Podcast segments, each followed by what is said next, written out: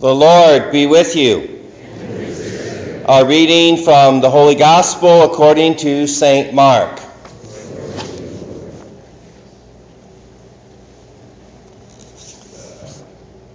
The Spirit drove Jesus out into the desert, and he remained there for forty days, tempted by Satan. He was among wild beasts and the angels ministered to him.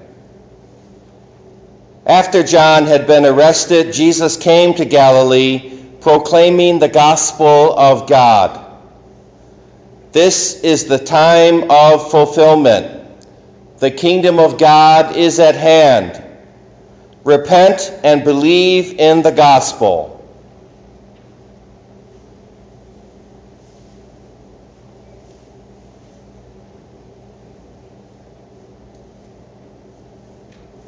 My dear friends, the good news, the gospel of the Lord. Praise to you, Lord Jesus Christ. May the words of the Holy Gospel blot out our sins. Amen.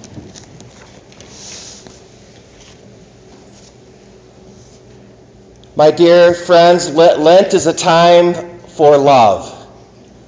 Lent is a time where we set aside in our life and intensely focus on our relationship with God so that we can love Him more and love Him better at the end of Lent. So there's some change in our life. Or we focus on the love of our neighbor. Maybe that's something that's lacking in our life, and we need to find more ways to love our neighbor. Or perhaps we even fo- or could focus on love of ourself. Maybe there's something disordered in the way that we think about ourselves. We all have a little bit of self-loathing but maybe that's inordinate in your life, and you have to learn to love yourself better. So, Lent is this time of love. It's a time of renewal, it's a time of repentance, and it's a time of starting again. By God's grace. Isn't that wonderful, God's grace? We get the grace from God to start again. We go to confession, we get to begin again. Every year in our Lenten, in our, our, liturgical calendar, we begin again with our relationship with God, begin afresh, and become renewed. So that's the season of Lent that we're in. And I wanted to focus in on this uh, gospel from Mark, because we're in Mark this year, by the way. We're in Mark. So, all of you on the Catholic Bible bus, you should be reading Mark at home. But we're so excited about this year because, or every time we have Mark, because Mark is so short, we also get a lot of John during this year. So at home, you should be reading the Gospel of Mark or the Gospel of John. Just because, you know, if you just come to Mass and hear the Gospel, you'll never know it because it's all broken into little pieces. You won't know what follows what or who follow or why he did this or why he went there or what's coming next. And when you read it just at home, you get a really good sense of what our story is. We have to know our story.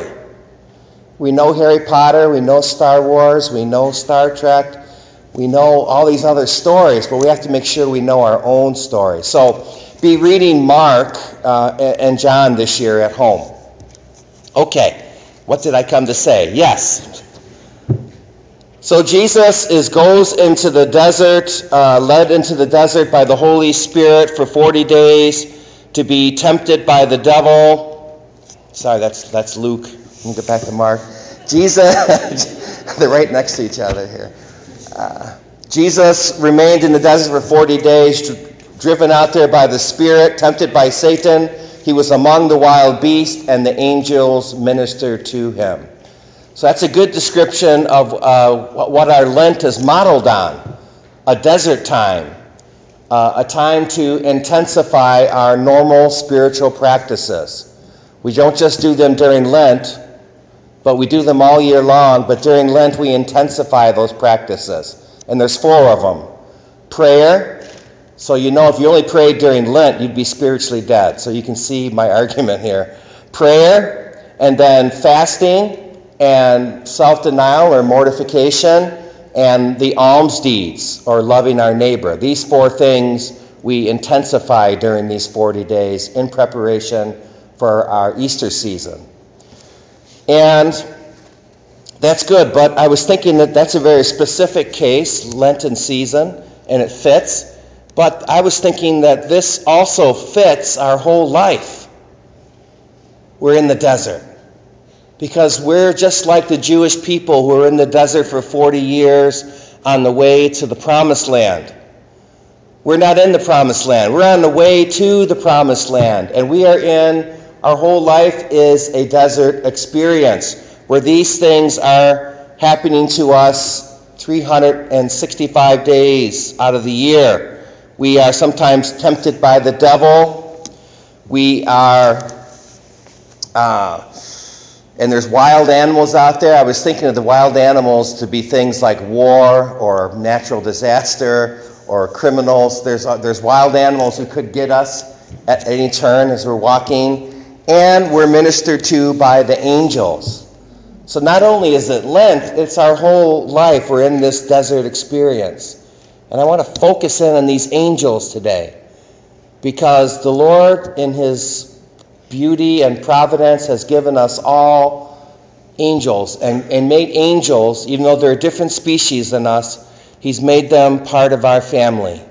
So they are, they are in it with us. They are bound to us. The angels are bound up with us on our journey to God.